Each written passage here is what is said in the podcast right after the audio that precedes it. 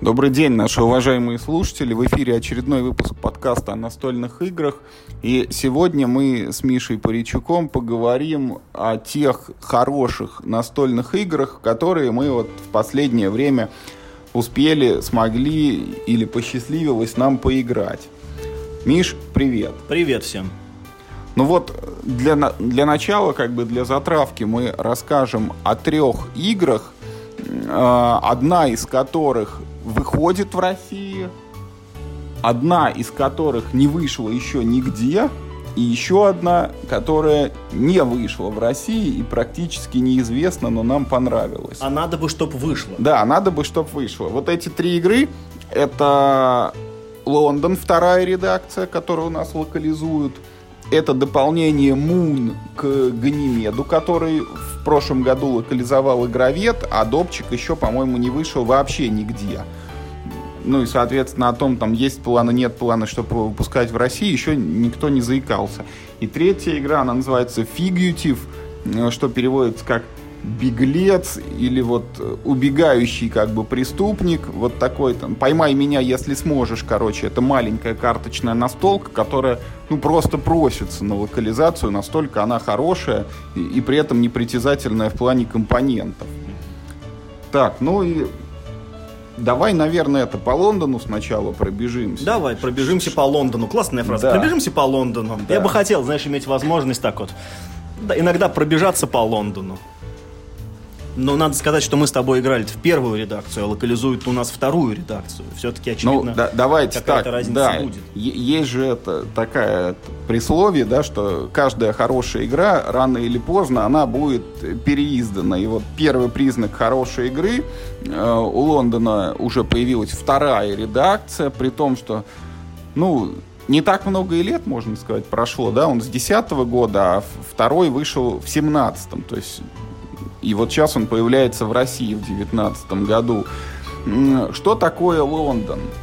Лондон это игрушка про восстановление э, этой Capital of the Great Britain после Великого пожара 1666 года. То есть в начале игры все а, игроки выступают ну, некими такими не знаю даже, как сказать, меценатами, да, которые вкладываются в восстановление города от пожара. В ходе игры нужно будет приобретать земельные участки, строить всякие здания и извлекать из построенных зданий некоторые приятности, бонусы там и так далее. И в конце победит тот, кто наберет больше всех очков. Вот эта фраза наберет больше всех очков, сразу наталкивает на мысль о том, что на самом деле мы никакой город не восстанавливаем, а что-то там крутим, вертим там и получаем за это очки. И, честно говоря, это, ну, более чем на 50% оно правда. Потому что вот э, что такое Лондон в плане компонентов? По сути, это колода карт. Вот в первой редакции было еще небольшое поле, на котором обозначались там закупленные земли. Но оно большое, как бы ну, геометрически оно большое, но смысла от него как бы да, да, в игре не И поэтому не из, из второй редакции это поле выпало и превратилось в отдельную как бы мини-колоду такую карту, где просто карты вот территории, а не зданий находятся. А основной компонент игры это колода там такое красивое число 101 карта зданий, чтобы удобнее пачки с протекторами покупать под нее. Значит, и вот э, эти здания в ходе игры нужно будет строить перед собой на столе. Это вот механика тейбл-билдинга или таблобилдинга, вот как в Race for the Galaxy, допустим, или в Jump Drive, да если хотите. Игр. Да, как в куче игр. Вот мы строим эти здания, вот мы их активируем, получаем деньги, получаем победные очки, получаем иногда новые карты, иногда получаем такой уникальный ресурс, как бедняки в этой игре есть, за которые э, штрафные очки в конце игры приходят. И еще раз повторюсь, как бы честно говоря, это ну далековато. Ты вообще себя не ощущаешь там строителем, восстановителем Лондона. То есть у тебя просто появляются какие-то здания, и потом они иногда тебе еще что-то хорошее там из себя приносят. Но вот парадокс. Евро, да, далековато от темы. Вот лично я их особый не любитель. А тем не менее игрушка, ну вот хорошая, понравилось. И вот я говорю, мы в первую редакцию тут играем, раскладываем, раскладываем. Поэтому вот давайте зададимся просто вопросом, чем же вот она так хороша. Миш, вот можешь сказать, какие в ней привлекательные такие черты вот ты мог бы выделить, вот что нравится именно тебе? Ты не упомянул очень важный момент, когда рассказывал про игровой процесс. А, да, действительно, это вот tableau building, но ну, вот, в отличие от большинства игр такого жанра, как Марс, например, да, покорение Марса или там Underwater Cities, который вот будет у нас локализовано, где вот ты выложил условно карточку на стол, и она с тобой, ну, по большому счету, до конца игры будет, да, вряд ли там ты ее лишишься. И, ну, как правило, в таких играх даже ну, вся механика основана на том, что цель, например, выложить там определенное количество карт на стол, очень часто после n карты игра просто заканчивается, как вот, например, там, ну, Race for the Galaxy, скажем. А, в Лондоне э, не совсем так. А, в Лондоне ты выкладываешь карточки, и, и у тебя перед тобой может лежать ну, в открытую, э, ну, в принципе, любое количество карт, да, игрой э, ну, не запрещается нисколько держать карт перед собой в открытую. Но чем больше перед тобой открытых карт, тем больше нужно будет за эти карты, ну, в конце как бы раунда, да, расплачиваться. Поэтому держать много карт невыгодно. И обычно ну, перед игроком лежит 2, 3, 4 открытых карт, таких, таких столбика. Сами по себе эти карты бонусы не приносят. Ты должен свой ход решить, что в этот ход я ничего не строю, а я активирую вот те карты, которые я уже построил, да, после чего ты имеешь право активировать, ну, хоть все, там, можешь одну активировать, можешь все активировать, как ты, как ты хочешь. И большая часть карт этой э, ну, в этой игре после активации она переворачивается рубашкой вверх, и до конца игры никаких бонусов тебе больше не приносит. В общем, это очень сложно объяснить, но вот если там попытаться это переложить как на тематику, то выходит, что Великий пожар, он как будто бы был не один, и вот те здания... Он как будто продолжается. Да, те здания, которые ты строишь, они вот сгорают. периодически пропадают, у тебя как бы сгорают. Да, да как будто посреди пожара строишь поэтому, новое здание. поэтому Миша правильно подметил, вот в этой игре нет такого эффекта, когда ты вот от начала и до конца партии вот раскачиваешься, раскачиваешься, раскачиваешься, у тебя все больше, больше, больше возможностей, ты там все круче, круче, круче в плане экономики. Тут ты как бы вот отстроил, хоп, у тебя все сгорело. Потом тоже что-то опять отстроил, отстроил, отстроил, хоп, опять все сгорело. И вот за игру, за партию происходит, ну, таких, я не знаю, может, 5, 6, 7 циклов. Ну, вот где-то, да, вот. вот я хотел сказать циклов 7, ну, как, мне кажется. И это, знаешь, вот э, очень интересный в этой игре момент, потому что мы с тобой много раз говорили, что и тебе, и мне нравятся игры, в которых есть так называемая длинная арка. И вот в классических э, играх, в которых ты перед собой вот выкладываешь эти карты, эта длинная арка, ну, как бы она автоматически есть, да, вначале у тебя мало ресурсов, ты строишь дешевые карты, которые позволяют тебе получить более э, дорогие карты, которые дают тебе больше ресурсов для больше, э, ну, для более эффективных, более дорогих карт, или там те, которые приносят больше очков. Здесь не так. Ты строишь дешевые карты, да, они там, условно говоря, одноразовые, ты, то есть ты получил с них бенефит, и как бы опять остался Э, ну, с нулем, да, то есть, да, у тебя там стало больше ресурсов, как бы, но новых игровых возможностей у тебя, как бы, ну, они исчезли, э, да, вот, ну, те возможности, которые ты, ну, заимел, да, после первого использования, они исчезают, они одноразовые. Поэтому э, в этой игре как бы есть длинная арка, но она вот реализована таким интересным образом, но это, в принципе, на самом деле, она, достаточно логично. Она, она по-другому, на самом деле, эта арка реализована, потому что тут колода карт, она ну, бьется на три стопочки, там, условно, первая, как, вторая ну, и третья да. эпоха, да, и вот в начале игры всегда выходят там карточки первой эпохи, потом начинается вторая, там, и в конце третья, и вот, ну, с каждой эпохой они как бы чуть более мощные, чуть более дорогие, чуть более эффективные, плюс вот, э, вот этот вот элемент поля, он тоже немножечко играет роль, потому что когда ты приобретаешь земельные участки, у тебя, во-первых, там ну, победные очки начисляются. Да, победные очки, вот этих вот штрафов за бедность меньше ты получаешь. А во-вторых, некоторые карты завязаны э, на то, какие у тебя есть участки. Вот за них ты там будешь деньги получать в зависимости от того, там есть у тебя участок или нет, там много их или мало и так далее. То есть ну, элемент развития такой, он ощущается в игре, просто он, ну, вот, необычно и нестандартно, не так, как вот ты привык его ожидать. Да, и вот это на самом деле, вот именно эта особенность игры, мне больше всего в ней нравится. потому что ты, э, как бы, ты каждый раз озабочен созданием, ну, вот, новой цепочки. Она вот такая одноразовая, краткосрочная, на малую дистанцию играющая, и по большому счету, ну, вот эта арка в игре такая вот, ну, как, как это чтобы вы понимали, в игре вот нет ходов или раундов. Она длится, э, ну, просто все ходят по очереди, и ты можешь в любой момент там своего хода строить, там, да, ты в любой ход можешь активировать. А вот такого понятия, как раунд, в игре, в общем-то, нет. Но, э, как, но логически она вот для каждого игрока разбивается на очень такую, ну, похожую такую цепочку действий. Э, ты отстраиваешь несколько карт, да, которые между собой хорошо, значит, будут работать. Потом, значит, ты их активируешь, сжигаешь, грубо говоря, эти карты, да, получаешь э, кучу бонусов, как правило, с этого много денег. Э, значит, вот в этот момент выгодно купить какой-то участок на поле, потому что это дает тебе там, ну, кое-какие обычно еще возможности, и главное, денег и карт, которые просто так в игре получаются очень медленно. То есть ты каждый ход получаешь всего одну карту. А если ты покупаешь участок на поле, тебе приходится там 3, 4, 5, по-моему, даже 6 карт. И там есть участки, да, такие дешевые, которые тебе много карт просто дают. То есть, соответственно, ты теперь э, опять э, после покупки земельного участка э, ты опять оказываешься, э, ну, так сказать, э, с малым количеством денег, но зато с большим количеством карт. И ты из этих карт, из и этих своих этих скудных ресурсов э, снова выстраиваешь такой, ну, такой максимально эффективный движок, опять его запускаешь, опять покупаешь участок э, на поле, ну и, и это как бы вот таким вот образом длится. Чем это, э, ну, хорошо? Вот э, такая система тебе не грузит мозги.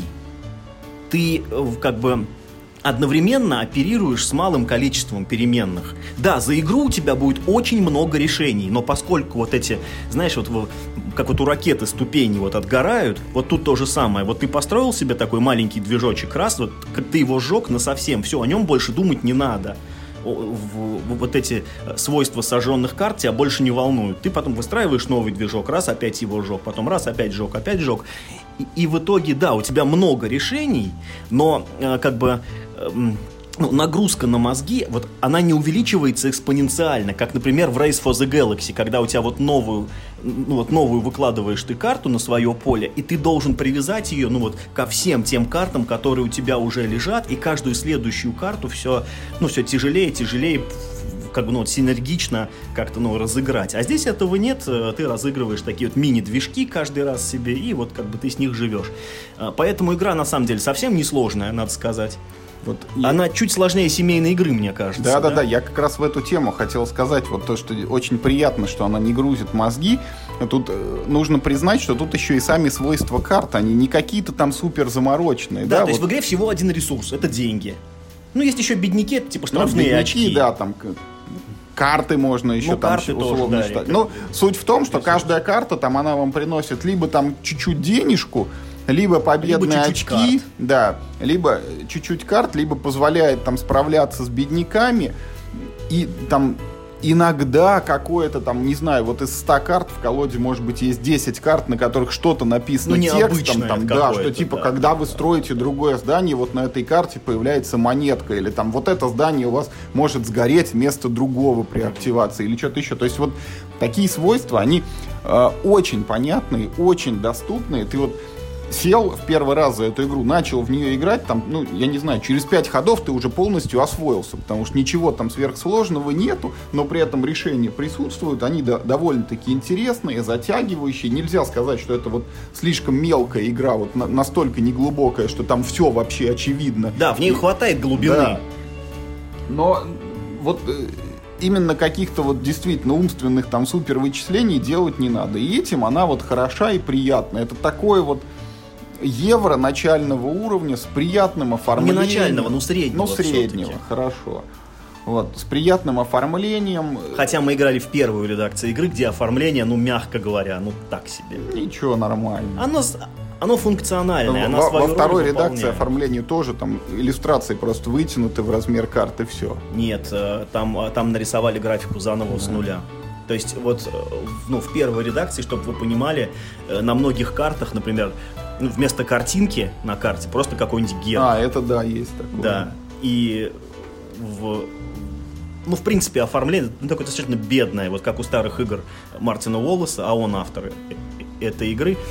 Вот, э, ну, почерк, так сказать, да, да, кстати. Художника вот чувствуется. Мы, мы, мы про автора-то забыли упомянуть. Это действительно игра Мартина Волоса, у которого, ну вот, с моей, например, точки зрения, есть удачные игры. Их, наверное, все-таки большинство.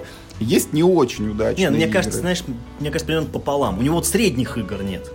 Ну, как, как да, типа, да, ну, да. типа, да, вот ну, типа, нормально. Удачно это, например, акры, которые Few, Few Acres of of Snow, да. Уд- удачно это, например, ну что, вот Танк Марпорг, Плоский мир, Э, Про поезда серия. да, Railways of the World там Однозначно и удачно. так далее. А вот неудачно это вот типа вот вот Аривал, про каких этих Мифтопия, нашествиях. которую да, Мифтопия, которую все гнобят. Вот Анк Марпорг детский про ведьм, где надо кубиком кидать и ходить.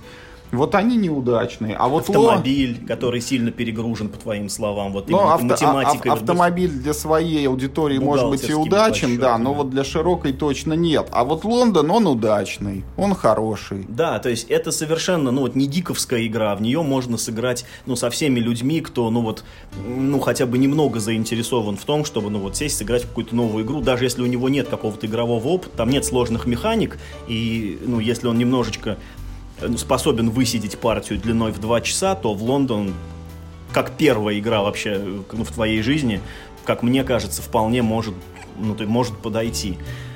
Все это мы говорим про Лондон первой редакции. Мы точно не знаем, какие изменения во второй редакции, потому что мы не играли. Ну да, него. во второй мы знаем только, что нет поля, и вот поменяли иллюстрации, вроде там какие-то, может быть, карточки, чуть-чуть что-то поменяли, там баланс подправили. Да, но я не думаю, что там, ну, Но, вторая редакция будет кардинально, да, как на- небо и земля, На борт отличаться от Game первой. Geek у первой редакции, по-моему, 7,3, у второй 7,7, что-то вот такое. То есть ее оценивают еще и выше. Теоретически она еще и лучше. Я думаю, ты знаешь, я думаю, что это связано просто с тем, что вторая Типа, редакция о, она, позже да, вышла. поновее там да, и так да. далее. Это графика Да, да. получше, опять же, да, вот это все все равно важно для оценки, для суммарной. Вот. Я думаю, что на самом деле, ну, если вот так смотреть, и, например, там, ну, а мы с тобой, естественно, поиграем во вторую редакцию, я думаю, что в итоге мы скажем, ну, это, в принципе, если у вас, например, там есть первая редакция, может быть, вам, да, вторую, то, может, и не стоит А покупать. если нет первой, то, то, как то можно берите сразу брать вторую, да. Или, на, или наоборот, если, например, там, э, ну вот у вас нет в доступности второй редакции, зато вот есть первая редакция в доступности, то можно смело брать первую, это тоже очень хорошая игра. Да, формально там есть немножечко английского текста на картах, но его очень мало. И он несложный совсем. Да, и это не та ситуация, когда там нельзя этот текст выдавать, то есть товарищ вам может вполне вот с руки показать игру, ой, с руки показать карту, попросить перевести, вы ему объясните, что это такое, и вот на ход игры это вообще никак не Да, повлияет. да, да. Более того, э, ну, большая часть карт приобретается в руки игроков с общего рынка, где они лежат в открытую вообще для всех. Поэтому их, как правило, все равно все видят. Да, можно взять карту из колоды, но в этом редком случае, да, там ты можешь попросить, чтобы тебе ее перевели. Поэтому э, языкового барьера бояться, я думаю, что э, не стоит, и можно просто ну, смело доставать и играть, я думаю, все будет э, неплохо. Да, мы к чему это все говорим? Сейчас же идет вот локализация у нас вт- второго Лондона, второй редакции, то есть и ее еще и предлагают за очень приятную цену. В полторы тысячи рублей, это на минуточку два с половиной сценария для ужаса Аркхема карточного. То- Да я вам больше скажу, э, две с половиной тысячи рублей будут стоить страшные сказки с любым дополнением. А это совсем другого уровня игра. Ну, я имею в виду не то, что она плохая, но, во-первых, это прям, ну вот фи... Я, кстати, вот знаете, вот я рискну сказать, что страшные сказки, как игра по механике, ничуть не сложнее, чем Лондон. Она примерно вот, э, ну, вот такой сложности и есть, потому что вот ну вот как раз в страшных э, сказках на всех картах, ну вот действия какие-то, которые выходят за рамки стандартных правил. А в Лондоне такого практически не встречается. Там все действия очень, очень стандартизированы, очень утилитарные.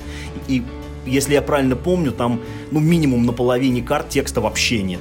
То есть там все как бы ну значками, и значков этих там ну 5 типа, типа разных в игре. Ну, да, может, очень 6. понятных. Денежка, очко. Да, и они очень деньги. очевидные, да, да, да. То есть значки в виде компонентов, которые у тебя в игре физически существуют. То есть если нужно получить денежку, именно такая денежка, какая в игре лежит, вот, вот именно такая будет нарисована. Там, если кубик, то он будет именно вот такой, какой кубик в игре, ну, то есть и так далее.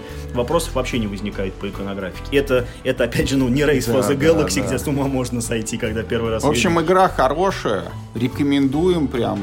Будет возможность обязательно сыграть. Очень-очень хорошая игра, действительно, и она из тех игр, которые, ну, не выгорают после там двух, трех, четырех, пяти партий. Это та игра, которую ну, то если на полке есть, то в нее можно играть и играть, и играть, и много, и ну там часто или наоборот иногда доставать она свое, как бы, ну, вот она свои деньги, она точно да, отработает. Да, вот полторы тысячи, это прям вообще без вопросов. Ну, да, а уж полторы есть, тысячи да. в наше время, это вообще смешно. Я вот как раз сегодня тоже с женой разговаривал, почем сейчас как бы э, игры, и я понял, что да, сейчас в принципе игра-то ближе к трем тысячам. Я как-то, я говорю, ну что там, типа, средняя коробка две, она такая, да нет, пожалуй, побольше. Я так посчитал, ну вообще да, уже, наверное, побольше, уже средняя коробка-то ближе к трем.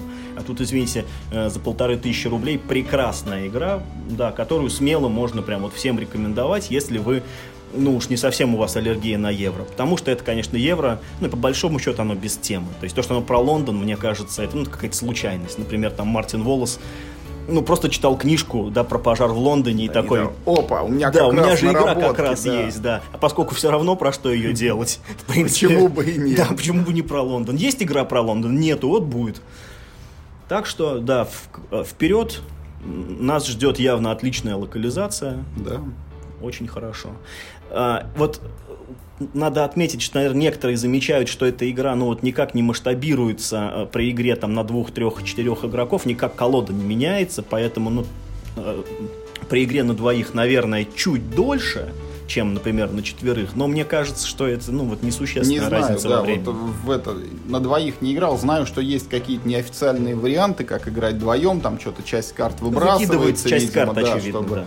Вот, поэтому если у вас там только два игрока, допустим, не рассматривайте это как препятствие. Да, да, да, она вдвоем играется превосходно, абсолютно замечательная дуэлька.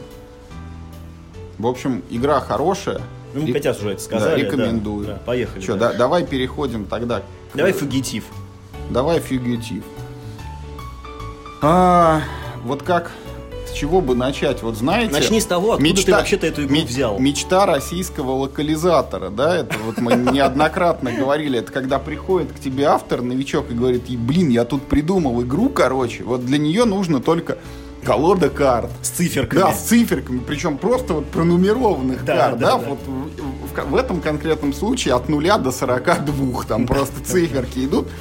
И больше Ну и три ничего. служебные карты, которые просто показывают... Которые не нужны как бы. По ну а нет, нет, ну, они нужны, они показывают, какая стопка где у тебя лежит, да, потому да, что да. рубашки у всех карт одинаковые, да, по смыслу они, ну там немного ну, да, как да. бы разные. Ну хорошо, там значит будет не... Вот 46 карт, да, но мы знаем, что добивают все равно там это 9 листов, поэтому их там, считай, 54 еще по памяток можно насовать. Ну, ладно, небольшое лукавство, в игре еще нужен там либо листочек э, ламинированный, на котором можно писать маркером и стирать, да, либо просто блокнотик, где ты карандашом будешь ставить пометки. Вот, а, собственно, что за игра? Игра, вот идеальное для нее название в локализации это «Поймай меня, если сможешь». Безусловно. Она может вообще быть с картинками из фильма, кстати. Да, ну если постараются и приобретут. Да, Значит, да, если лицензию иметь на руках. Игр, игра для двух человек. Строго. Строго, да, никак не масштабируется. Вот ровно два человека, один из них там, это условно там преступник, мы, ну, сюжета нету, хотя, беглец, может быть, он беглец, есть, да, беглец. Да. В общем, он бежит из города, другой это некий полицейский, который его пытается преследовать. Вот в ходе игры вот этому беглецу он как бы шныряет по городу там из укрытия в укрытие и в итоге должен попасть это ну как бы в конце он там попадает на самолет и улетает куда-то. Все там видимо это из Америки в какую-то страну где нет там соглашения о выдаче преступников и все типа чувствует себя там в безопасности а, а полицейский, соответственно, должен каким-то образом вычислять вот эти, находить все укрытия преступника. И э, вот у преступника цель игры это сыграть карту с цифрой 42 и все улететь, а у полицейского цель игры это вскрыть все э, вот эти вот так называемые укрытия, где противник побывал его в ходе партии. Ну, звучит это, может быть, все очень сложно и непонятно, а на деле это выглядит все очень просто. То есть есть колода карт, вот эта пронумерованная, она делится на три пачечки, там примерно разные, равные там по, по 14 карт. Ну, начало пути, да, середина да, пути да, и конец. Да, концовка.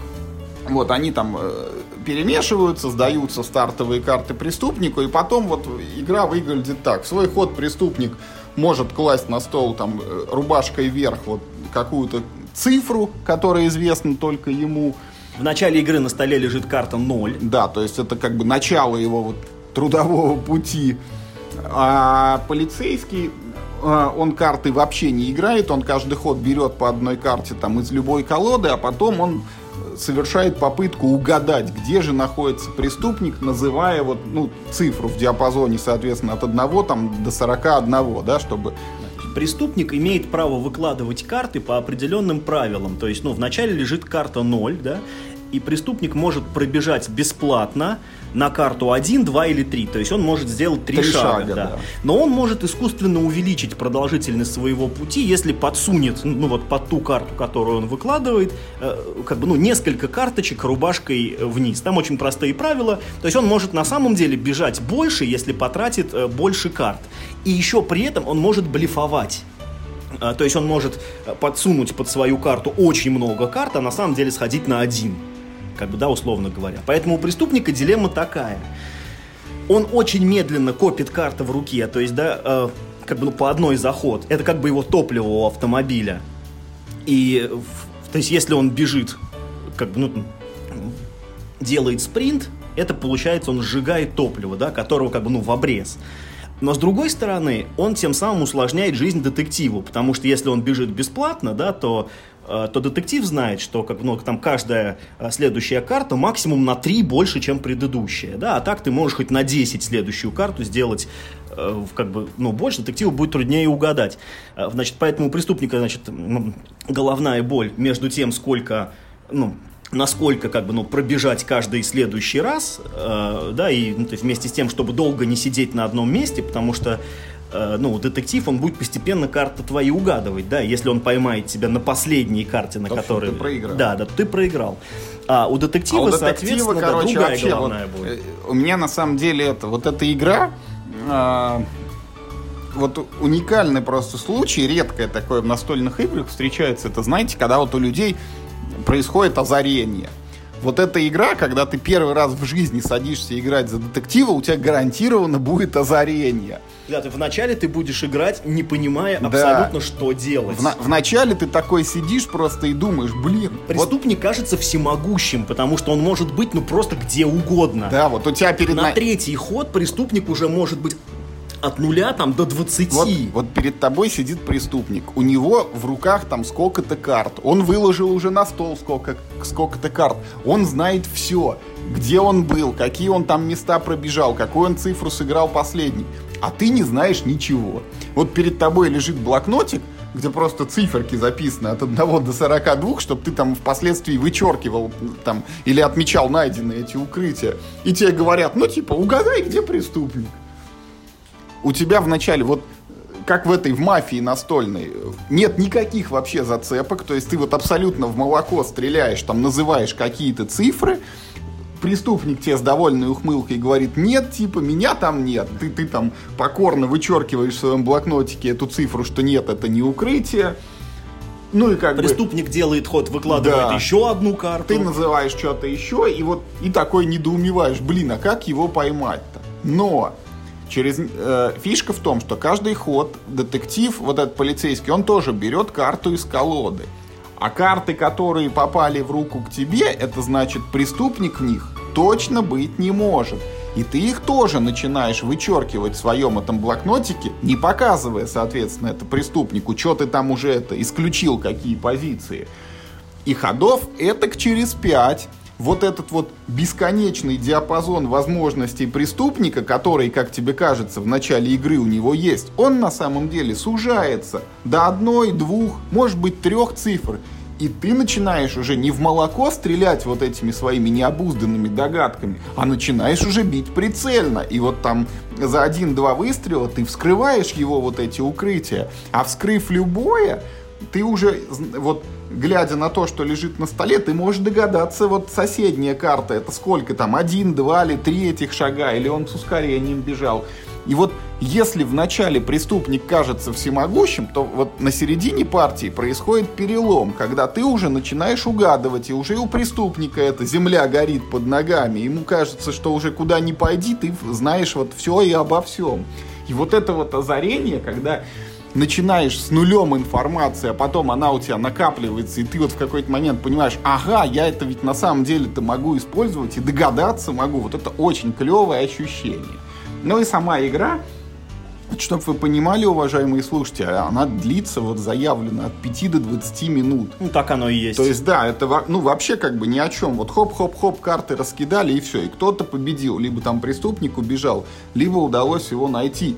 И при этом она реально вот, ну ты думаешь как бы над каждым ходом, ты там вот клеточки эти считаешь, прикидываешь, а куда мне пойти, если я преступник, там могу ли я себе позволить, или мне надо посидеть еще подкопить карт ты детективом зачеркиваешь эти клеточки, рисуешь у себя там диапазоны возможные ходы, отмечаешь максимально вот куда он мог убежать и где он сейчас уже может находиться.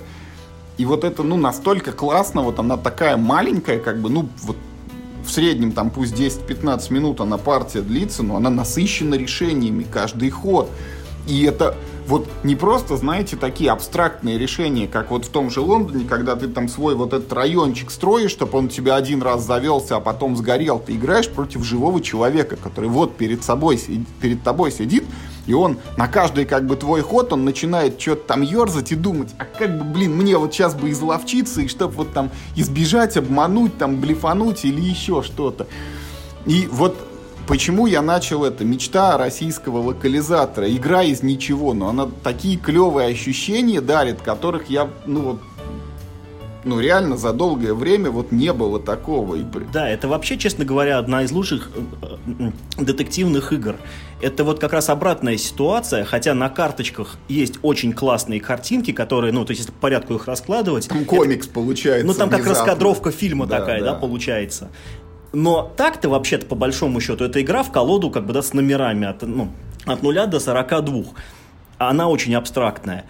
Но ты именно вот чувствуешь себя. Если ты преступник, тебе реально прям вот страшно, прям за тобой прям, прям вот собаками бегут, и ты прям вот такой ждешь. То есть э, вот ты такой бежишь, ты, ты прям уже выдохся такой, такой забежал в подворотню, его думаешь, немножко, немножко дух перевести, да, что, чтобы дальше побежать. Или, или ну его побежали дальше, но просто ну, как-то более медленно. А, а ну, играя за сыщика, ты наоборот сидишь и спокойно, методично отрабатываешь версии с чувством ничего, ничего, я сейчас тебя поймаю. Пока ты немножечко убежал, ну сейчас, сейчас мне прям еще прям буквально ходик, ты вот наоборот чувствуешь, как вот этот вот капкан, вот он вот э, все теснее и теснее вокруг преступника, вот он как бы начинает сжиматься.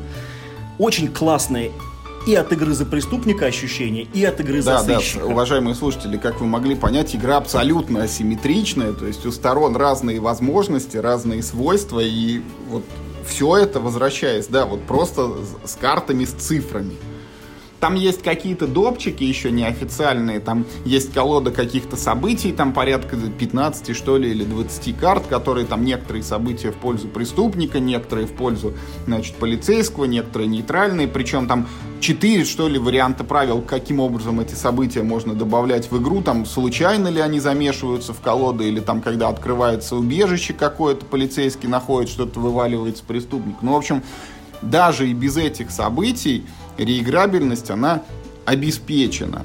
Поэтому вот если нас слушает кто-то из издателей, из локализаторов, ну возьмите на заметку, это действительно клевая игра. Это вот,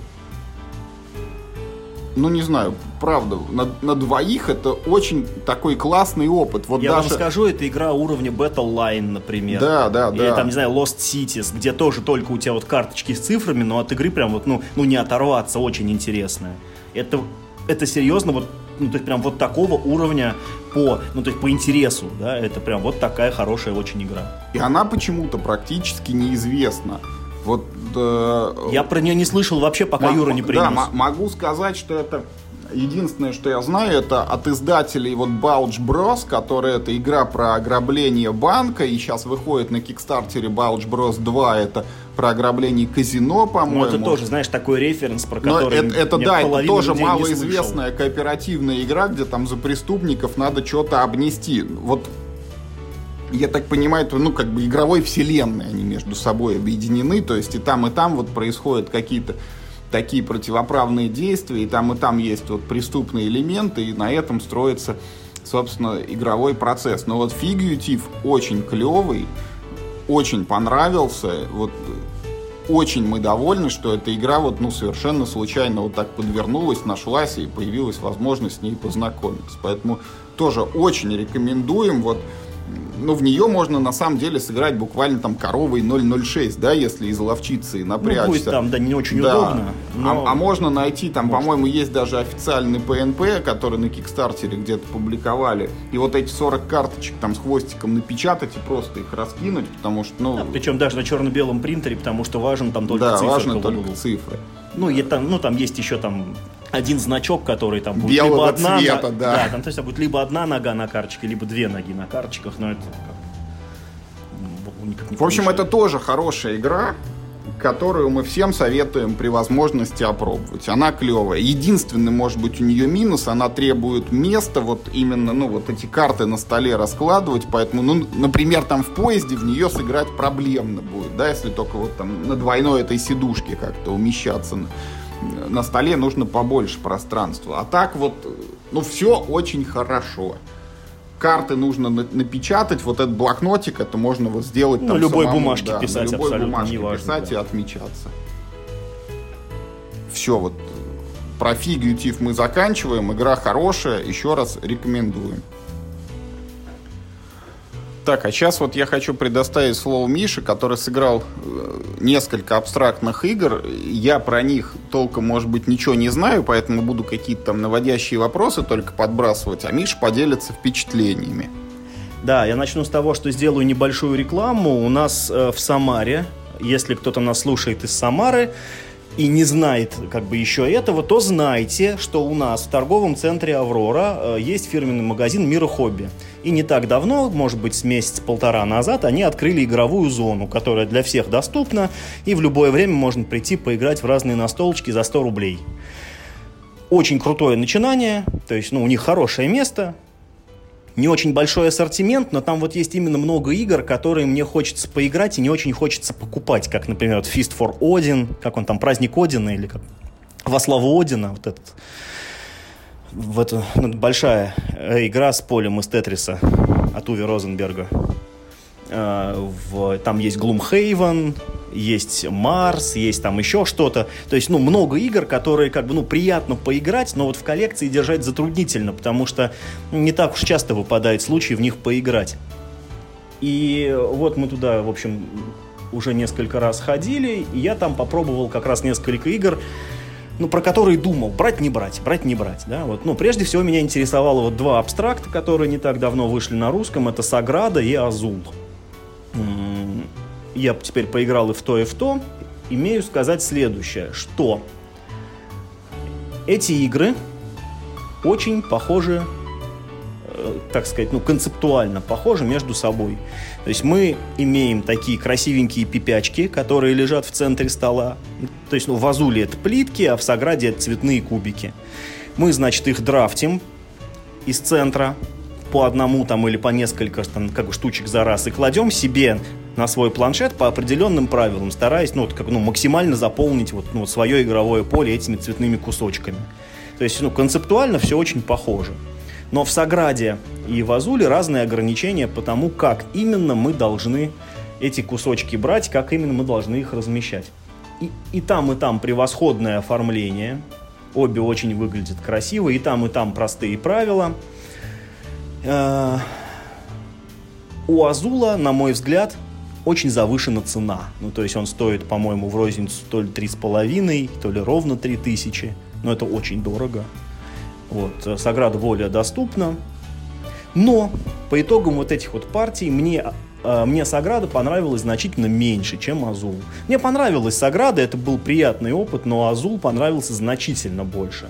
В нем куда проще правила, э, в нем интереснее игровой процесс, и в нем есть вот эта механика, как бы это объяснить, что вот э, все кусочки, которые из центра поля не взяли, они потом попадают в такой в общий сброс, откуда их тоже потом можно будет брать. И э, когда ты в свой ход выбираешь, что взять, то все остальные кусочки отправляешь в этот самый общий сброс. И они какое-то время э, для других игроков не будут доступны. Поэтому взаимодействие, вот этого косвенного взаимодействия, характерного для абстрактов и для евроигр, э, в Азуле значительно больше. То есть, например, в Саграде очень тяжело помешать другим э, игрокам, поскольку если ты возьмешь кубик, который нужен кому-то еще, далеко не факт, что этот кубик нужен тебе ты можешь как бы кому-то насолить, но очень часто ты, получается, ценой собственной жертвы это делаешь. А, в Азуле не так. В Азуле ты можешь одновременно и рыбку съесть, и, значит, и на пароходе прокатиться. А, себе взял то, что нужно, да, а нужно и противнику таяло, при этом отправились в общий сброс. А, ну, там, а, а, откуда еще неизвестно, получит он их или не получит, а, а он может получить, они ему уже не будут нужны. То есть, ну, решение, как мне показалось, гораздо, ну, интереснее они не сложнее, их там не больше, а, а, ну вот они просто интересней. И вот когда мы играли в Саграду, я концентрировался только на своем планшете. Я на других игроков вообще не смотрел. Я вот играл в эту, ну вот э, процесс заполнения своего вот этого игрового планшета в Саграде напоминает, знаете, игру Сапер, например, или какой-нибудь этот... Эм, Кроссворд японский. Да, да, там или Судоку. Э, то есть там вот эти циферки, вот ты должен их вставлять в правильном порядке, чтобы рядом не было одинаковых цифр там, или одинаковых цветов. Э, в Азуле немножко по-другому, но неважно. Вот. И э, ну, из-за того, что при беглом взгляде на поле противника не так легко понять, вот что ему сейчас надо, ну, то есть это надо прям внимательно посмотреть, прям внимательно подумать, а что вот из предложенного ассортимента он хочет взять. Вот, ну, как-то не очень, так сказать, ну, вот игра стимулирует тебя следить за игрой противников ты концентрируешься на том, чтобы максимально хорошо сыграть самому. А противники там, ну, играют там, там условно свою игру. Даже не в этом минус, а минус, ну, это все очень субъективно. Э, как я считаю, что и Азул, и Саграда очень хорошие игры, и та, и другая. Но для меня просто была загадка, почему Азул, да, имеет такую высокую стоимость, как у нас, так и на Западе, кстати, тоже. То есть для такой, казалось бы, простецкой игры, а она по правилам, ну, очень простецкая, серьезно почему у него такие высокие рейтинги и такие большие продажи. Так вот, я вот теперь я понимаю, почему у него такие высокие рейтинги и такие хорошие продажи. Игра действительно настолько хороша. Это вот опять же, ну вот возвращаясь к тому, что вот есть игра Lost Cities там или Battle Line, да, в которых вообще просто, ну вот колода карт с цветными циферками, а игра при этом замечательная. Вот у Азула есть такое ощущение, когда при минимальном наборе компонентов у тебя получается очень хорошая игра, которая роскошно абсолютно выглядит, я не думаю, что есть необходимость вот в этих ну, там, минимальных аддонах, которые к ней существуют. Там есть тайлы Джокеры, которые можно отдельно приобрести, хотя в России с этим проблема. Э, есть дополнительные цвета плиток, которые тоже можно купить, и как-то там тоже их можно использовать. Я точно не знаю даже как. Вот, ну, базовая игра вполне хороша. Мы играли в нее втроем, кажется. И вот, ну, не знаю, как вдвоем она будет играться как дуэль, но я, кстати, думаю, что тоже будет неплохо играться. Но я так думаю, что и втроем, и в четвером, и, и, и, и по-моему, в пятером тоже можно. Она будет играться очень хорошо. Это вот тоже игра, которая не грузит тебе голову очень уж сильно, и при этом дает тебе очень хороший игровой процесс. А, как бы в, ну, в противовес у Саграды есть ну, вот своя фишка ты, когда начинаешь игру, ты можешь выбрать, ну, вот себе сложность своего личного вот этого игрового поля. Там есть сложность от трех до, по-моему, шести или семи. Это действительно чувствуется. Ну, вот э, поле э, со сложностью 3 собрать гораздо легче, чем поле со сложностью 7, и при этом, ну, там, э, ну, не получить штрафов никаких, да, то есть... Э, я вот себе специально в начале игры взял самое простое поле, да, там, а мои противники взяли поля посложнее, и я видел, что им значительно тяжелее, чем мне. Поэтому ну, плюс э, плюс Саграды в том, что можно играть игрокам разных уровней, да, то есть если вы играете хорошо, а этот блондинчик, к примеру, играет хуже, да, то дайте блондинчику поле попроще, а себе возьмите посложнее, у вас тем самым будут шансы на победу равны. Э, в Саграде также есть карточки специальных действий, которые позволяют вам вне правил как-то вот там манипулировать с кубиками. И на мой взгляд, вот эти вот как раз вот эти вот карточки спецдействий, вот эти вот разная сложность полей, вот мне субъективно, я не говорю, что это плохо, вот прямо абсолютно, да, но вот лично для меня вот это то, чего в абстрактах быть не должно. Вот это, как, это как-то, ну вот не элегантно. Вот Азул, он, он, он какой-то вот белый, это элегантность. И вот Азул это как бы элегантная игра. А Саграда гораздо менее элегантная игра, и мне она понравилась э, сильно меньше. Хотя она ну, по всем вот таким объективным критериям, она ну, получит такие же оценки. То есть, если, например, мне там ставить, типа, там, качество исполнения, у них будут примерно одинаковые оценки. Я не знаю, там, ну, там количество игроков у них одинаковое, а, Саграда дешевле, что, ну, что тоже, как бы, ну, извините, блин, три с лишним тысячи платить за Азул, ну, то есть, у меня только поэтому до сих пор его нет в коллекции. Ну, ну вот почему-то действительно Азул цепанул, Саграда, к сожалению, нет. Поэтому Азул я, наверное, себе все-таки куплю, потому что это игра, в которую я точно знаю, когда и с кем я буду играть, в принципе. Всегда и со всеми. А Саграда, я боюсь, может просто ну, не всем зайти. Я вот ставлю две копейки, что я один раз играл и в то, и в то. А, и на первый взгляд мне Саграда понравилась больше именно своим вот этим головоломным заданием. Пристрой кубики вот именно так, как тебе диктует твой планшет. В Азуле планшет попроще, там такие ряды плиточек ты собираешь. Но почему-то, не знаю, может быть, я мало просто сыграл, но вот Саграду я бы сыграл еще, в Азул такой прям тяги нет. Но это как бы мелочи. Хотел сказать о чем, что и та, и другая игра характеризуются еще таким редким, может быть, для настольных игр параметром, как красивость, потому что в конце партии в Саграде, если ты вот сделал все правильно, у тебя на планшете как бы такой стеклянный витраж из таких красивых прозрачных кубиков ну, получается. Чем, собственно, и занимаешься ты, когда да. в этой игре сделаешь витраж. А в Азуле, ну, коль там про плитки, у тебя получается такая, ну, вот, ну, что это, стена, да, или пол, вот полностью это умощенная этой плиткой, тоже с неким узором, вот что само по себе вот, ну, эстетично там и красиво выглядит. А, сейчас будет от меня очень, очень грустная история о том, э, как недавно, недели две назад, в Стиме, да, всем известном магазине, значит, Гейба Ньюэлла, который, значит, подсаживает тебя своими скидками, э, был уикенд э, с распродажей цифровых версий настольных игр. Не секрет, что сейчас очень много цифровых реализаций настолок, и не секрет, что не все из них стоят, ну, ну как бы столько, сколько хотелось бы, чтобы они стоили. А там были хорошие скидки, я себе накупил целую, значит, корзину игр, все, во что хотел поиграть, но не было возможности, все купил себе в цифре. И столкнулся с пренеприятной ситуацией. Я боюсь, что эта информация для некоторых людей может быть вполне актуальной, поэтому я вас предостерегаю вот от чего. Я имею на своем компьютере систему Windows 7. Она у меня, по-моему, э, Basic, не Professional, то, что сразу с ноутбуком поставлялось, то там у меня до сих пор стоит. Так вот, для работы большинства современных цифровых реализаций настольных игр требуется последняя версия NetFramework 4.7. Так вот, версия NetFramework 4.7 не поддерживает Windows 7. Поэтому большая половина из того, что я себе купил, у меня просто не запустилась. Хотя, казалось бы, там были просто настольные, ну, ну на цифровая реализация да, настольных это, игр. Это не Doom 3, который на минуточку уже, наверное, 10, а то и больше лет назад вышел, да? Да, Doom 3 вышел в 2004 году или 2003, что-то такое.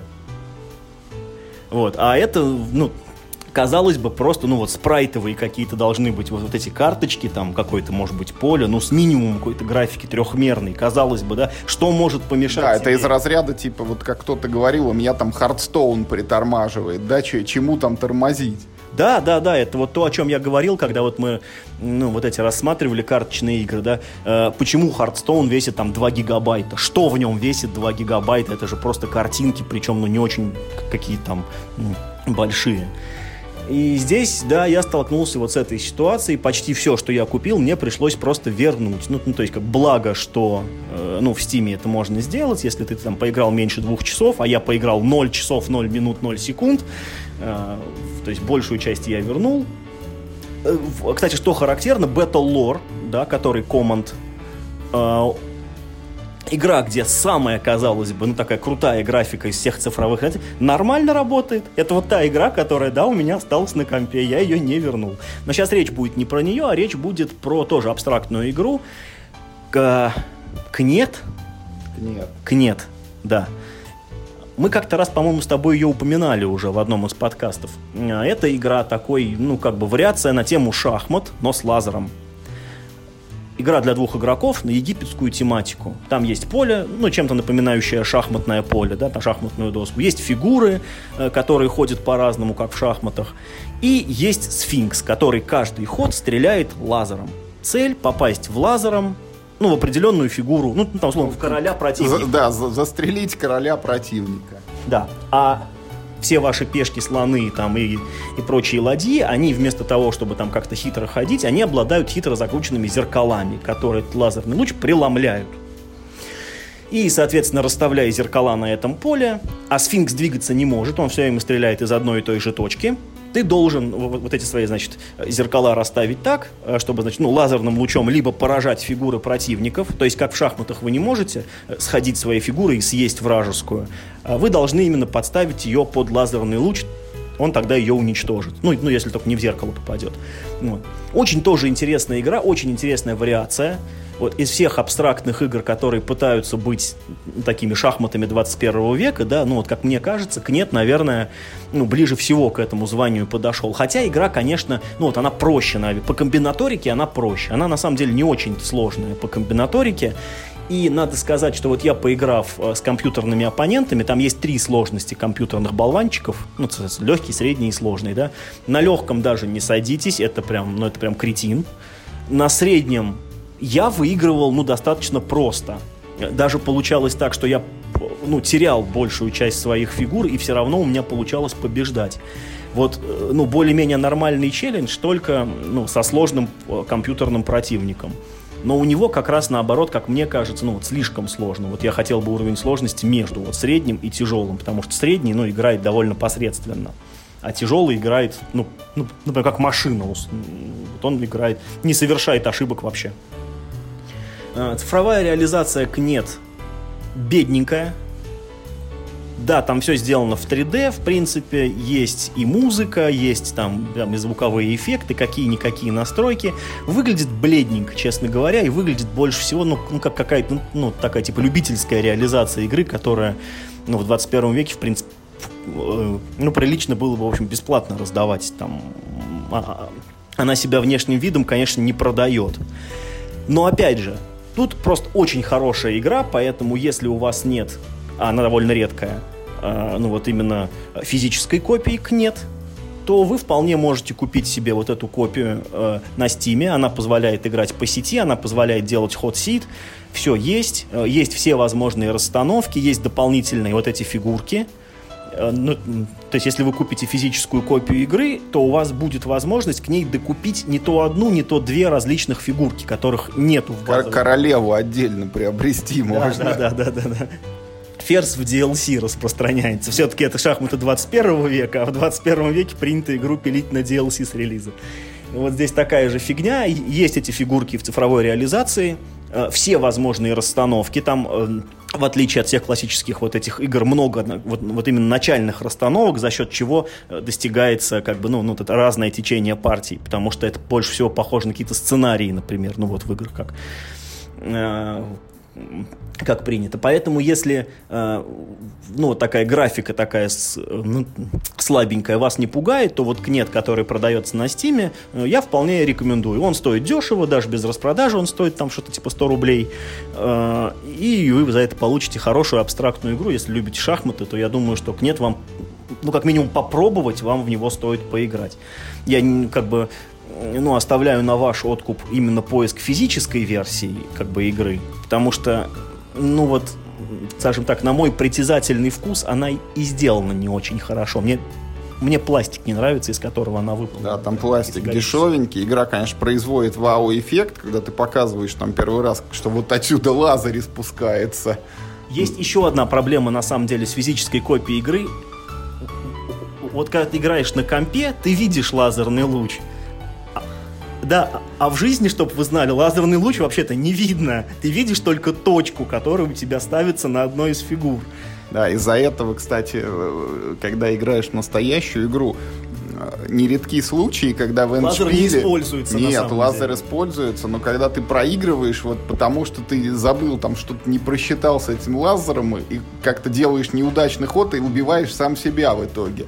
Ну или там подставляешься под противника. Ну в шахматах такого Нет, ну это вот представьте, как, например, вот случайно типа сходить это ферзем, вот под, подставить его прям под удар вражеской пешки, да, или там вот, если бы у короля была опция ходить на 8 клеток, так хоп, и случайно его там к чужой ладье при, перелетел через все поле, думая, что это, в общем-то, неплохой ход.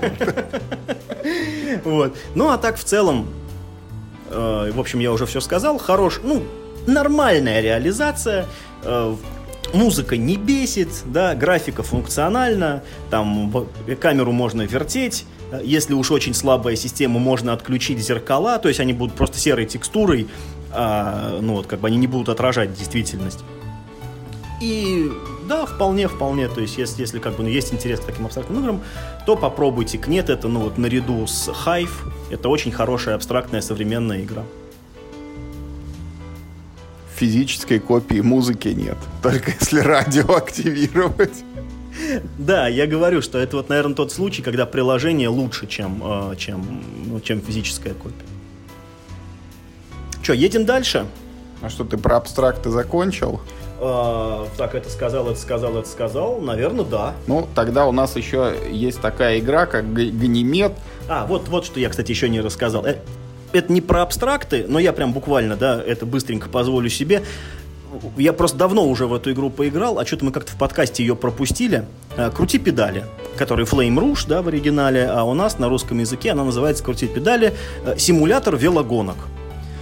Жанр очень редкий в настольных играх. Да? Хотя есть еще одна игра про симулятор велогонок, э, ту, которую Том Вессел все время называет «Умрайфенбляхте», как-то так она по-немецки называется. Так вот, крути педали. Очень приятно оформленная игра. Ну, собственно, про велогонки. От двух до четырех человек в базе, и есть дополнение, которое добавляет пятого игрока. Мы играли в четвером по базовым правилам. И, но суть игры очень простая. У вас есть два гонщика. Один из них спринтер, который может ехать очень быстро, но недолго. А остальное время едет, ну, ну как бы так себе. А есть, как он называется, типа регуляр гонщик, да, который ну, всегда едет нормально. Выносливый. Да, типа. да, выносливый, выносливый, да. Он как бы всегда едет нормально, но и подвига от него не жди. Он все время вот ровно шпилит, короче, по карте.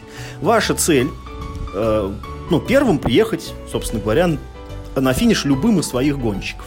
Это делается так. Для каждого гонщика, у каждого игрока есть своя колода карт с циферками. То есть, ну, насколько этот гонщик в этот ход поедет. Э, каждый ход э, вы берете из, из каждой колоды, ну, для двух своих гонщиков у вас отдельные колоды, как я уже сказал, Значит, для каждого гонщика берете 4 карты и выбираете из них одну, да, тайно от остальных игроков. А остальные три карты вы сбрасываете. Вы ими сможете воспользоваться потом, когда у вас колода закончится. Значит, все выбирают по карте для своих гонщиков, и гонщик едет ну, вот, на это число клеток вперед, если только он не упрется в других гонщиков, не сможет объехать пробку. То есть, ну, сквозь гонщиков проходить нельзя, да, поэтому, в принципе, на трассе можно устроить затор, да, через который противники не проедут, и их лишние вот эти, ну, вот эти очки движения, они просто сгорят. Ну и там есть еще одно правило, что если ваш гонщик отстает от от впереди идущего ровно на одну клетку, ни больше, ни меньше, он бесплатно эту одну клетку в конце хода проезжает. Он примагничивается всегда, это от, отставшие. При том, при том, что они как бы примагничиваются, ну вот, начиная с самого последнего, может получиться такая-то, как вот, знаете, магниты, если рассыпать, они так чпок-чпок-чпок друг к другу. Так и здесь. Они так хоп, все примагнитились и подтянулись к лидеру. Да-да. В общем, ну и последнее затруднение в этой игре, что, ну, гонщик, который едет самый первый, он получает карточку усталости, которую он должен будет разыграть, а эта карточка, позволяющая проехать всего лишь две клетки. Поэтому, как ну, такая основная стратегия ехать быстро, но не самым первым, потому что первым ехать, ну, обычно невыгодно. Ну, только, наверное, в самом конце можно себе позволить вырваться сильно вперед, потому что уже просто не успеешь разыграть эти свои медленные карточки движения. А, что я хочу сказать про эту игру? А, по качеству у меня возражений нет, она очень приятно оформлена. У нее очень простые правила, да, сажать можно за нее кого угодно, правила ну, элементарные, там типа карт событий нет, спецдействий нет, никаких исключений из правил, все в этом смысле очень хорошо. Но вот было ли мне интересно играть? Ну, не сказать, чтобы нет, но я остался не в восторге от той партии, в которую мы сыграли. Я хочу поиграть еще в сложный вариант правил, в котором на поле добавляется ландшафт, то есть там появляются скаты и подъемы, где гонщики могут ехать со спуска за маленькую карту можно проехать быстро, а подъем, наоборот, ограничивает большие карты, там можно проехать не больше там э, скольки-то клеток.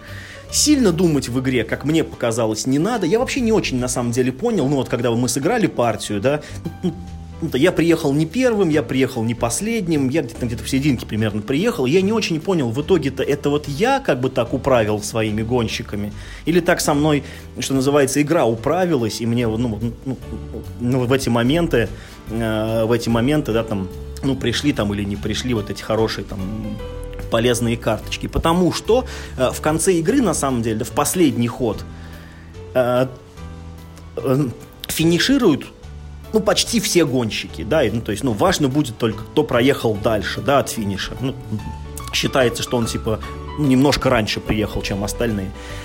А так, в общем-то, все приехали, ну, в последний ход. И это, в общем, понятно, потому что за игру вы разыграете примерно все карты из ваших колод. Ну, у вас, может быть, там одна, две, три останутся, э, но в целом, э, ну, все игроки разыграют все свои карты. А а поскольку колоды все одинаковые, да, то, ну, то есть, то и проедут, в общем, все одинаковую дистанцию, и как бы на финиш тоже все одновременно попадают. Но, наверное, игра хороша для новичков, потому что в ней нет каких-то заумных правил, она прикольно выглядит, э, ну, в ней интересная тематика, как ни крути, это тоже важно, потому что, ну, гоночек про автомобили, их, ну, их есть сколько-то, а про велосипедистов ты попробуй найди хотя бы еще одну. Э, она, по-моему, как-то очень недорого стоит. Я где-то на Озоне как-то раз ее видел там чуть ли не за тысячу рублей. И если, ну, там, вы думали брать, не брать, то вот со скидкой, там, да, ну, вот, ну, за тысячу, наверное, я бы ее, ну, даже, может быть, и рекомендовал бы. Но только для новичков. Я думаю, что гикам эта игра, ну, не очень зайдет, она очень, ну, очень простая наверное, вот какого-то мяса в ней не хватает, она какая-то, ну, очень легковесная. Да, у тебя каждый ход есть выбор, но вот у тебя выбор из четырех карт, из которых э, э, с большой долей вероятности там, ну, как минимум две будут одинаковые, поэтому у тебя будет выбор только из трех карт. И вот эта стратегическая составляющая, там, ну, то есть, э, когда тратить какую карту, я ее особо как-то не ощутил. Вот э, про Flame Rouge хочу сказать. Мы в нее играли позапрошлом году на Игроконе, причем э, ее тогда увидели первый раз, и всем она зашла. Вот чем она понравилась. Полностью согласен с Мишей. Тут э, игра очень простая, то есть действительно можно посадить кого угодно, вот показываешь человеку и говоришь, вот это как бы твое усилие, как сильно ты крутишь эти педали, вот какую циферку загадаешь, настолько клеток у тебя велосипедист этот и проедет. Но вот чем она понравилась мне, это вот есть такие игры, в которых, ну вот как типа вот всякие эти дикситы, в которых результат не столь важен, а как бы более интересен процесс. Вот мне показалось, это та игра, в которой просто вот каждый ход, он сам по себе вот достаточно приятен, и ты вот как семечки их жуешь, жуешь, жуешь, и как бы в конце игры действительно у меня тоже были ситуации, когда вот я, например, проигрывал, но невозможно, вот сам себе не можешь объяснить, другие игроки не могут тебе объяснить, в какой момент ты там, что вот я сделал неправильно, почему я проиграл, да, когда я там ошибку-то совершил, вроде как бы все нормально было всю игру. Вот, но, тем не менее, она недолгая, как бы, и вот, э, может быть, этим берет еще.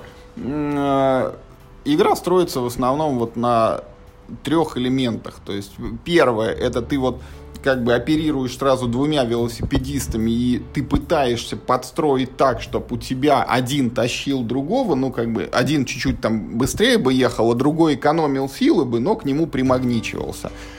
Второй момент, вот тот, кто у тебя как бы ведущий, ты еще стараешься его вклинить как бы в общую массу этих гонщиков, чтобы он тоже вот не тратил, может быть, самую лучшую свою карточку, а чуть-чуть бы экономил в расчете, что его потащит кто-то из соперников, соответственно, соперник потратится больше, а если он еще едет и первым, он получит вот эту штрафную карточку усталости себе. Ну и третье, там нужно ближе к концу игры выбирать вот момент, когда уже пора совершить рывок, вот э, вырваться вперед и приехать таки первым. У нас были в ней разные ситуации. Вот можно прям буквально 5 минут. И вот все три эти элемента, они очень часто разбиваются э, как бы в дребезги просто приход э, карт на руку. То есть, ну, у меня вот была ситуация э, просто в игре, когда у меня... Все тройки там условно, да? Да, то есть, э, причем, например, там для спринтера, да, пришли там э, двойки-тройки, а наоборот для ну, ну, вот этого обычного регулярного пришли только шестерки, семерки, и получается, что мой спринтер, который наоборот должен бы так это типа, да, газовать, он, получается, очень сильно отставал от всех остальных, но не потому, что я там как-то плохо сыграл, а, ну, а, а, ну, а мне вот так Э, как, ну, карты в руку легли. И, и, и это при том, что у меня ну, ну, вот не было среди этих карт, этих э, карт усталости. То есть это вот просто был приход карт в руку. Поэтому, да, вы как бы стремитесь угадать, что сыграют другие игроки. В принципе, это вот, ну, вот главное, о чем вы думаете. А, а что сыграют остальные? Но вообще говоря, даже прикинуть ну, порой бывает трудно, потому что что им там на руку придет, они же тоже это не решают. Если бы ты мог из всех карт выбирать, тогда да, тогда как, ну, был бы совсем другой разговор, но игра была бы, наверное, более занудная. А тут, наоборот, авторы сделали так, чтобы все сильно как бы не напрягались, а играли просто в свое удовольствие. Ну, вот могу сказать, я в нее сыграл раз, наверное, не знаю, 6, может быть, 7. Вот я для себя в нее наигрался, повторить вот особого желания нет. Знаю, что там появились еще дополнения, там с погодой появилось, и, по-моему... Ну, это совсем прям вот как, новое. Какое-то еще, вот с этими вот нововведениями я попробовал еще, что там поменялось. Просто вот, ну, в базу уже не столь интересно, потому что, ну, это вот простенький такой колодострой про велосипедистов. И ты знаешь, вот я боюсь, что если в нее добавить вот как бы ну вот мясо какого, какого-то еще, да? да, то потеряется этот вот шарм от очень простой какой-то такой, ну а, просто приятной игры. Знаете, вот эту игру можно с, можно сравнить э, с приятной прогулкой солнечным днем. Ну, ты просто вышел, да, прошелся по парку, вернулся домой. Ты вроде никакой полезной э, работы не выполнил, да, ну, там, никого не повстречал, например, э, я не знаю, там ничего э, в жизни не достиг нового, никаких там результатов, никакой рекорд не побил, там никакую норму не выполнил, ну, как какие-то вот, каких-то вот, вот таких, чтобы хоть где-то поставить галочку, да, ты вроде ничего такого не сделал, но у тебя было приятное времяпрепровождение. Вот это вот такая игра, э, которая... Я просто такие игры не очень люблю. Э, э, это получается игра, которая ну, просто позволяет тебе приятно убить время. Вот я не знаю, тут я не ощутил горечи поражения, вряд ли я бы ощутил какую-то радость победы. Ну, вроде как, когда мы играли, ну, вроде всем было нормально, весело. Она вот каких-то шуток не порождает. Вот вот этого ей не хватает. Хотя как симулятор, ну, да, она, мне кажется, хороша несколько наоборот. неуместно было бы, наверное, там шутки. Ну, не, ну почему это шуток? Ну, так, какого-то обсуждения. Вот, ну, ну хорошо, да. В Формуле D там бывают эпизоды, да, когда там я попал да. в ДТП, я вылетел с трассы, меня там закрутило. А тут вот, ну, все ползут, ну, кто-то может там отстать, и практически навсегда это происходит, потому что ну, трасса небольшая.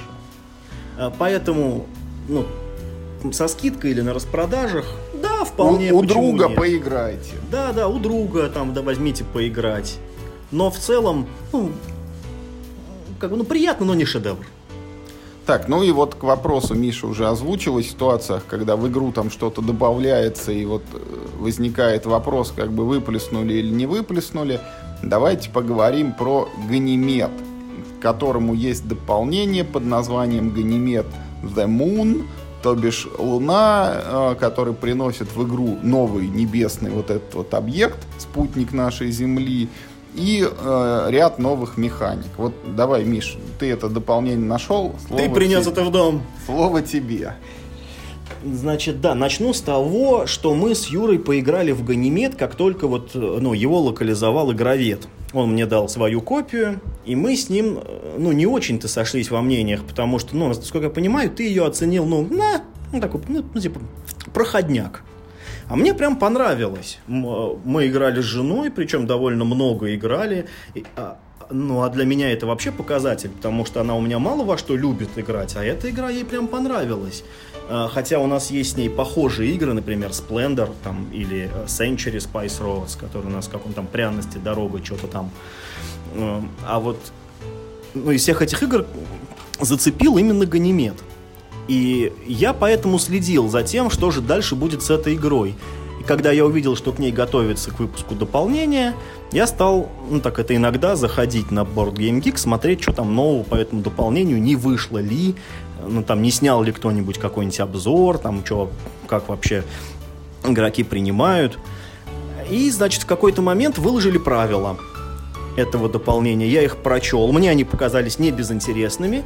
И самое главное, что в правилах я нашел, в принципе, всю необходимую информацию, чтобы, ну, такую, типа, там, черно-белую пробную версию с иконочками просто, ну, нарисовать самому и в нее попробовать, в общем-то, поиграть. А главное, э, что приносит эта игра, да, в плане механики, она приносит механизм советников – это 16 э, человек с какими-то особыми свойствами, причем очень сильными.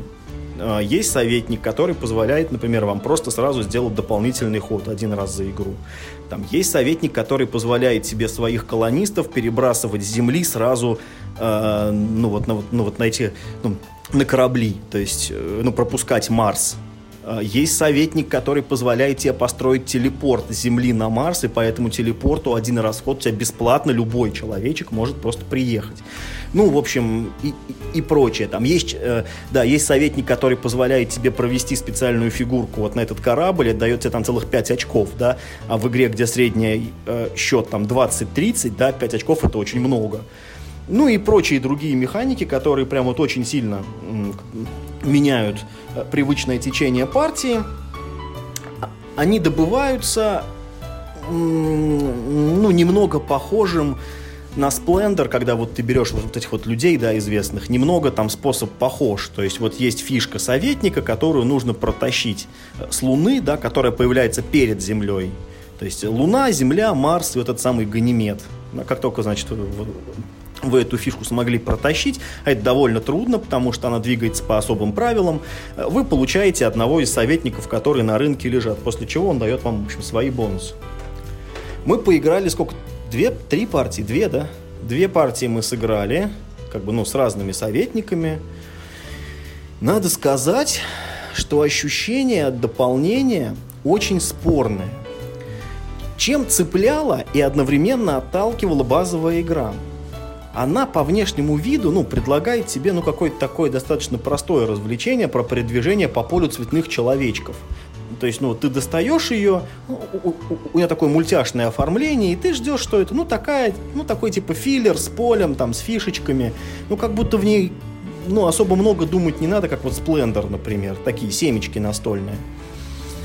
А на поверку оказывается, что в ней думать надо, и думать надо довольно, ну, заковыристым каким-то вот таким способом.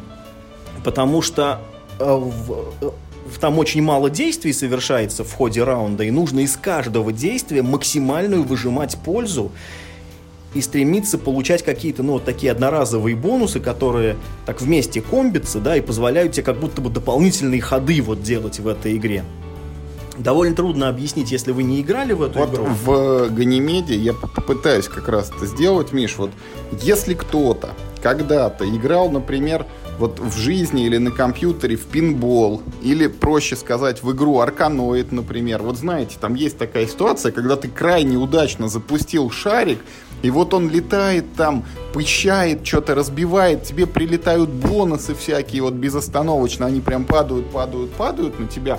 Вот в Ганимеде есть тоже такое ощущение. Там в определенный момент у тебя там что-то срабатывает, и ты такой хоп-хоп-хоп, я вот это, вот это, вот это и сразу делаю. Но чтобы к этому прийти, ты должен как следует напрячься, да, постараться. Это, да, это очень хорошая, кстати, метафора, потому что, э, ну вот еще она больше, ее можно дальше продолжать, как вот в этом игре, как это называют, пинбол, да, вот как в пинболе ты должен держать свой мяч постоянно в верхней части поля, ты должен к этому стремиться, чтобы он как можно, как бы реже возвращался вниз. Вот так и в Ганимеде ни в коем случае нельзя терять темп игры, э, потому что базовый ход ну, то есть, если у тебя вот эти вот бонусов вдруг вот ну, там в какой-то ход не сложилось, то твой базовый ход будет какой-то очень и очень мало влияющий на игру. Например, там ты просто возьмешь себе одного человечка. А вот если ты, ну, ну вот сможешь как-то э, ну, ну, все грамотно выстроить, ты возьмешь человечка, там, ты подвинешь его, или, или, или там ты возьмешь сразу трех человечков, там, двух подвинешь, это позволит тебе запустить корабль, а корабль даст тебе бонус, а за этот бонус там ты подвинешь свою науку, а наука даст тебе одно свободное действие, там за это свободное действие там ты одного перекрасишь в другой цвет, это там даст тебе что-нибудь еще. А, а если ты этого не делаешь, да, то ты, ты просто ты делаешь одного что-то, что-то одно, а вот все это делают соперники. Да, да, да, да, да. Поэтому действительно, ну вот, э, э, ну вот игра Ганимед это действительно игра про поддержание темпа игры.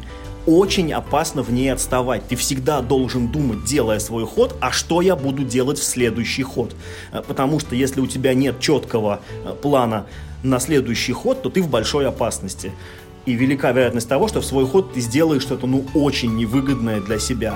А это, ну, очень сильно, ну, влияет на победный счет.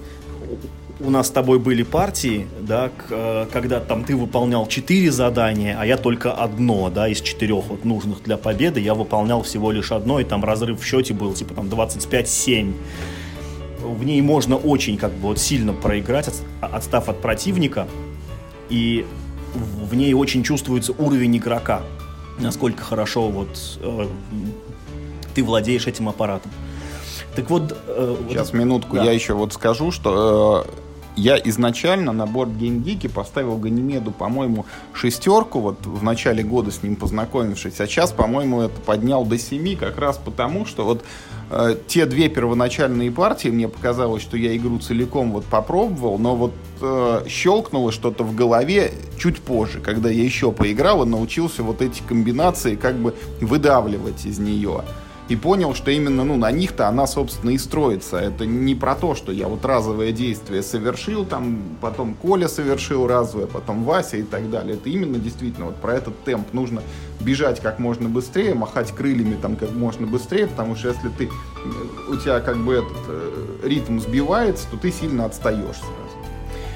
Так вот, это дополнение uh, The Moon, оно вот эту вот uh, центральную концепцию игры про поддержание темпа, оно еще сильнее усугубляет. Потому что появляется гораздо больше возможностей. Вот как мне показалось за те две партии, которые вот мы сейчас успели сыграть, что там заиграли такие стратегии, которые, ну вот, в, ну просто в базовой игре они были мало осуществимы или, например, там, ну, невыгодные, скажем так. Э, ну вот в новой игре, в зависимости от того, какие советники придут, очень много интересных появляется вариантов, с одной стороны – а с другой стороны, на и так уже достаточно вот эту ну, не, не то чтобы сложную, тяжелую но не то чтобы вот тяжелую, хитрую, да. да. У тебя получается очень много переменных, а тут появляется еще один множитель, который те количество вариантов, которые нужно просчитать, он вот он прям вот э, экспоненциально увеличивает. Ты прям вот и, и, и в той-то игре можно было, ну, порой немножко это ну, подзависнуть над тем, как бы, ну, что в этот ход делать. А, а теперь ты зависаешь практически каждый ход. Что для меня делает теперь эту игру с дополнением чисто дуэльной, потому что я не представляю, как даже втроем, сколько времени нужно, чтобы даже втроем в эту игру поиграть. Вот. Но с другой стороны, и удовольствие от того, что ты вот эту классную комбинацию сделал, как мне показалось, ну больше стало, потому что ты смог увязать еще большее количество вот этих вот элементов по еще более хитрой закрученной траектории пустить свой мячик, и он как-то вот еще более как-то, не знаю, артистично, что ли, вот, как-то сработал, как-то еще более неожиданно. Вот ты вроде сделал какой-то, ну, очень простой какой-то такой маленький шажок, а он как лавина вот снежная целый ворох ништяков тебе принес вот, этими бонусами. А за это пришлось расплатиться тем, что за действиями противника ты уже теперь совсем не следишь, потому что со своим бы планшетом разобраться. Да, и да, ты да. Чисто я... смотришь только в свой планшет, на противника еще отвлекаться, это ну просто ну, выше человеческих возможностей. Вот, вот я... Какие-то очевидные вещи, там, ну, то есть, например, ты видишь, что ему нужен, ну, там, именно вот эта карта, это довольно очевидно, потому что сразу видно, какие человечки у тебя где э, находятся. Это там ты еще замечаешь, и там, ну, иногда можешь подрезать противника. Но в целом, ну, гораздо выгоднее, наверное, да, сконцентрироваться именно э, ну, в своем огороде и выжимать максимум именно из своих действий, а не, ну, а, а не идти в ту сторону, чтобы там противникам мешать. Лучше вот именно как, ну, вот себя развивать, чем мешать э, остальным. Ну, вот то же самое хотел сказать. Э, мне дополнение понравилось чуть меньше, чем Мише. Потому что я для себя выделил вот два основных момента. Первый, это вот рвется темп игры, она становится более медленной, потому что каждый игрок обсчитывает больше данных. И второй момент, вот тот же самый, субъективный, может быть, но вот э, у меня уже это вычислительных мощностей для того, чтобы обсчитать еще и противника, точно не хватает. То есть я себя еще вот вижу. Иногда даже, когда я видел вот какие-то ходы как можно помешать противнику, все равно, вот возвращаясь там к Саграде, да, вот я э, по ощущениям мне все-таки гораздо выгоднее вот там запустить свой вот этот движок, чтобы он сделал несколько оборотов, чем сделать какой-то менее выгодный для себя ход, но и насолить при этом противнику. Потому что я, может быть, ему насолю, но я, может быть, не вижу просто, что у него есть другой какой-то тоже более выгодный ход, а я ему насолив, как бы сам сработаю менее эффективно, и опять вот перемещаюсь это в зону для отстающих. Вот в этом игра для меня потеряла. Я полностью сос это сосредоточен теперь в собственном планшете и не знаю, что там творится вот в другом этом сегменте галактики. И это только вот при дуэльной партии, при троих, при четверых тоже не представляю, как теперь в это играть. Может быть, может быть, так же, как и с базой, когда ты наиграешь вот в этот э, The Moon несколько партий, у тебя тоже что-то щелкнет, и ты поймешь, как там оперировать этими советниками. Но вот, по крайней мере, пока этого не произошло, и игра видится, ну, сильно как бы усложненной, и отсюда вот дополнение это не относится к разряду там тех дополнений, которые обязательны, или там бывает же у нас сейчас так, что явно выпилены там из игры. Оно ничего не выпилено, и без него Ганимед играется абсолютно нормально, там есть разные пути как бы к победе, разные вариации, можно там гонять этих человечков, можно качать науку, можно вот внизу цветные карты собирать, там и задания можно по-разному тоже это выполнять. С дополнением появляется действительно экспотенциальное какое-то усложнение, которое как бы еще вопрос. Вот нужно оно или нет. Наверное, если вы там обыгрались в Ганимед так, что вы делаете ходы молниеносные, как вот там шахматы с часами, да, блиц какие-то партии, вот и все, у вас уже ничего не вызывает там затруднений, то да, как бы берите его и пробуйте. Если вы в обычный ганимед играете и чувствуете, что у вас что-то там вот в голове шестеренки поскрипывают, то, наверное, вот... Топ луна, вам не да, надо брать. Луна да. будет неподъемна вам. А, вот, вот как бы что как хотел сказать. Вот ты сказал, что в базовой игре есть несколько стратегий, да, что вот можно это делать, можно это делать, можно это делать. Это небольшое лукавство, потому что в базовой игре нужно делать все сразу. Uh, да, есть как бы ну разные пути получения победных очков, но ни один из этих путей сам по себе а, к победе тебя не приведет. Нужно делать хотя бы там два из четырех возможных вот этих вот путей развития, да, вот как минимум два одновременно нужно прокачивать. Ну, в противном случае ты не победишь вообще. Нет физической возможности выиграть там только за счет э, трека науки или там только за счет э, сбора вот этих вот ну, разноцветных карточек. Там это так не работает. Вот мне показалось, что с дополнением The Moon как раз-таки вот эта возможность появилась. И... Ну, The Moon человечков, скорее всего, может не гонять практически. Да, но как бы с другой стороны, вот даже, даже базовая игра грешила тем, что в ней были какие-то правила, которые, ну, забывались. В ней были какие-то нюансы, которые такой, а, да, вот же, тут, тут же еще вот, вот есть вот, как, вот такой нюанс. Так вот, в дополнении этих нюансов, боюсь, стало еще больше. Вот мы сыграли две партии, и уже потом я вспомнил, что мы сыграли неправильно. Э, потому что мы забыли один нюанс. ладно, мы забыли всего лишь один Важный. маленький нюанс. Поэтому... Нифига не маленький, это очень не, важный но, нюанс. Но всего один. Как бы. Да, но всего один. Да.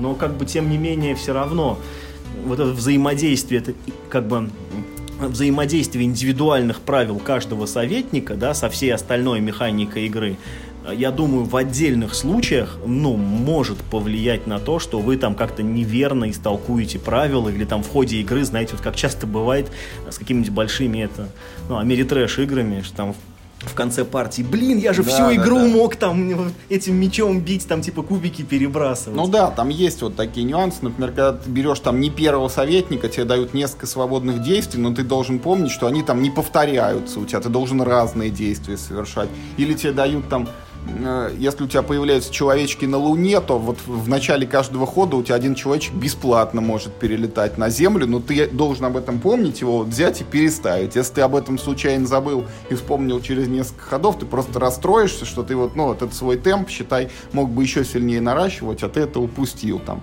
Ну и какие-то еще, наверное, есть моменты, когда вот просто надо додуматься, как свойства вот этих советников можно вот интегрировать в твою вот эту систему, чтобы у тебя там она еще быстрее завелась. Ну, короче, вот для любителей супер подумать, когда я говорю, вот еще раз, вы ганимед вот базовый совсем-совсем освоите, вот тогда переходите. А так, наверное, нет. Посмотрим, интересно, вот игровед у нас же выпускавший базу, да, вот что он с да, допом да. сделает. Будет Заинтересуются. Бу- будет его это продвигать ну, это как, или как нет? всегда, что типа доп, э, доп покажут продажи базы, да, будет ли доп. В этом mm-hmm. смысле интересно, хорошо ли база продалась или ну, ну, ну так себе. Вот. Но э, я скорее э, как бы я на самом деле положительно оцениваю дополнение. Мне оно понравилось. И если, например, в базовой как бы вот что. Вот а, сыграв с дополнением, я теперь хочу в эту игру играть именно с дополнением, потому что ну, как бы ну с базой мне более-менее все понятно. Это хорошая игра, но как бы ну в нее я уже что называется играл. А вот э, ну дополнение оно дает новый слой, причем ну, такой довольно глубокий, да, в котором интересно все еще копаться. Тебе просто это исследовать его интересно. Да, да. А, а мне вот как раз вот возвращаясь к Лондону, вот который приятная эта игра, не загружающая мозги, вот Ганимед базовый сложнее Лондона, а с дополнением сложнее на порядок. Это, кстати, да, это, кстати, вообще удивительно. Вот Лондон выглядит как такая серьезная евроигра, а на самом деле довольно простая штука. А Ганимед, наоборот, выглядит как такой филерок на полчаса, там, человечков подвигать. А на самом деле внутри оказывается довольно-таки, ну, такой хитрый и хорошо продуманный механизм, над которым еще нужно голову поломать, чтобы себя на пользу как-то вот его обернуть. В этом смысле, да, вот и там, и там есть небольшое несоответствие внешнего вида и внутреннего содержания. Только, ну вот наоборот. Это прям вот, честно говоря, для меня, наверное, это первая игра, которая вот в эту сторону не соответствует. Когда вот ты берешь игру, ты думаешь, что это какая-то, да, там, там какие-то семечки, а, а на самом деле ты получаешь там какой-то комплексный симулятор. И все еще у Ганимеда есть, конечно, проблемы с тематикой. Вот, но тематика Ганимеда ему подходит чуть менее, чем никак. Чем Лондону. Чуть-чуть Лондону, да. То есть, если в Лондоне она просто может быть про что угодно, она даже не мешает, ну, то есть она там, ну, не мешает и не помогает. На она, самом ну, деле, она просто есть. Эти игры, эти две игры, вот можно было это поменять Менять друг местами, с другом, да. да. И ничего, это, ничего бы не случилось. Ганимед да. был бы про тушение великого пожара, где у тебя да. пожарные расчеты подбегают да, там да, просто да, это из депо да. к местам да. возгорания. Да. А Лондон мог быть игрой про космос, где ты строишь там космические станции и запускаешь их вот там угу. в туда, в туда, в туда, и вот как Даже раз... лучше получилось, да, знаешь, я сейчас подумал, даже лучше бы получилось, да, да, да. Это, кстати, да, это очень верно подмечено. Э, так, так, так я что хотел сказать? Да, что вот э, я бы даже, ну вот рискнул предположить, что вот в Ганимеде его тематика даже, может быть, чуть-чуть мешает игре. Потому что в правилах и в свойствах советников все игровые компоненты называются лорна. Ну, то есть там, ну, там не карточка с синей рубашкой, а там шаттл, там типа земли или там космический да, хотя корабль. когда ты играешь, ты вот вообще у тебя не ассоциируется, что эта карточка есть шаттл. Он на ней даже не нарисован. Ну там на рубашке нарисована такой иконка ракеты, да. Вот. И даже у меня был такой вопрос, э, ну, вот когда я занимался переводом правил, да, вот э, там есть такие э, такие картонные жетончики базовых действий. Они похожи на билетики. Я, ну, то есть, как, ну, я ну, про себя называл их билетиками. Самое характерное, на них нарисован билетик отрывной. И я думал, как же они называются-то, типа, в этих самых, ну, в терминах игры. Скачал русские правила, посмотрел, думаю, ну, ну а, а, а, а, а, а я уже привык, что там все карты называются, ну, как-то лорно и как-то по-разному. Я думал, тут тоже. Нет, они почему-то... Да, жетоны действий вдруг неожиданно. На них тоже нарисован билетик. Они могли называться не, билетиками. И даже э, смысл в этом какой-то был бы, потому что за некоторые полеты на шаттлах нужно платить билетиками. Это не всегда, но как бы иногда нужно. Э, поэтому это вот тот случай, когда тематика игры э, ну, вышло боком, честно говоря. Да такое еще милое оформление, это ставит еще одну подножку, потому что я очень боюсь, ну, что вот были люди, которые купили себе такую, ну, простенькую игру с человечками про космос, и просто об нее, ну, немножко зубы сломали, потому что она выглядит на полке как игра для новичков, ну, у, ну уровня, ну, какого-нибудь сплендера, ну, как бы максимум, а на самом деле в ней ну, в ней посложнее вот это все. И не так. И человечки еще эти такие мармеладные, мультяшные, прикольные. Карамельные такие, да. Ну, в общем, черт его знает. Все еще вот тот вопрос, который мы задавали очень давно, с кем же в эту игру играть? Вот он все еще актуален. Даже, может быть, он сейчас актуален как никогда. Потому что э, ну хорошо, мы научились друг с другом играть в базу, но что теперь делать с дополнением? Да, то есть как бы гика за эту игру посадить, ну, может оказаться непросто. Ну, потому что он такой, ну что, ну это как-то несерьезный какой-то разговор. И, и более того, с первой партии он, он может так и будет дальше думать. В нее именно что вот нужно сыграть там 2, 3, 4 партии и прочувствовать вот, вот темп игры. А с новичками в эту игру играть, ну, им будет тяжело. Поэтому э, это какой-то вот филлер для умных. Вот есть такая категория игр небольшая, очень узкая. Филлер для умных. Вот это вот то, как бы, чем эта игра является. Это гиковский филлер. Он непростой э, по... Ну, он, он достаточно простой по правилам, но вот именно по тому, как сильно он нагружает мозги, это отнюдь ну, не лайтовая игра. В ней прям вот скрипишь, когда в нее играешь но по оформлению это вот какая-то такая это ну, типа, браузерная игра про ферму с космонавтами, знаешь, вот какие-то такие эти ассоциации навевает. Но опять-таки, э, если вам, если вам уже понравилась базовая игра, и вы не боитесь резкого повышения сложности, то на доп стоит обратить внимание, он хорошо сделан, он хорошо вписывается в базовые правила, то есть это, это, это не выглядит как там какая-то, ну, типа, прикрученная сбоку какая-то там еще одна игра, в которую ну, типа там ты попутно играешь, играя в первую игру. Нет, он довольно органично ложится. Все действия советников тоже очень хорошо как-то, ну, э, ну вот, как бы сказать, чтобы это было правдой.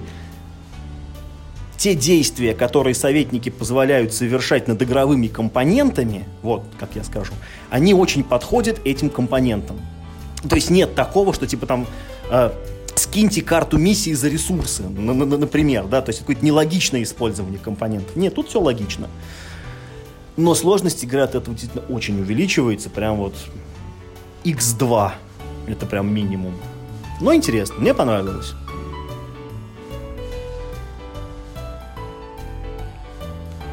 Ну что, полтора часа мы сегодня уже наговорили. Мы поговорили сегодня о такой игре, как Лондон, которая вот-вот будет у нас доступна в локализации. Мы поговорили о неожиданно прикольной игрушке Figutive, которую мы всем вообще рекомендуем, и в том числе нашим локализаторам. Мы вспомнили несколько хороших и необычных абстрактов. И, наконец, вот э, дополнение к Ганимеду, которое для очень умных игроков, которые не, не боятся свой ум этот обломать об всякие сложные механики. Все эти игры мы вот той или иной категории людей рекомендуем. Так что вот сегодня у нас такой вот Уголок потребителя. Да, уголок лайтового игрока, который может посидеть, прослушать это все и, может быть, для себя на какую-то хорошую настолку внимание да и обратить. Например, на фигьютив. Да, да что, на этом давайте тогда мы на сегодня попрощаемся. Как обычно, играйте в хорошие игры. Всем пока. Пока-пока.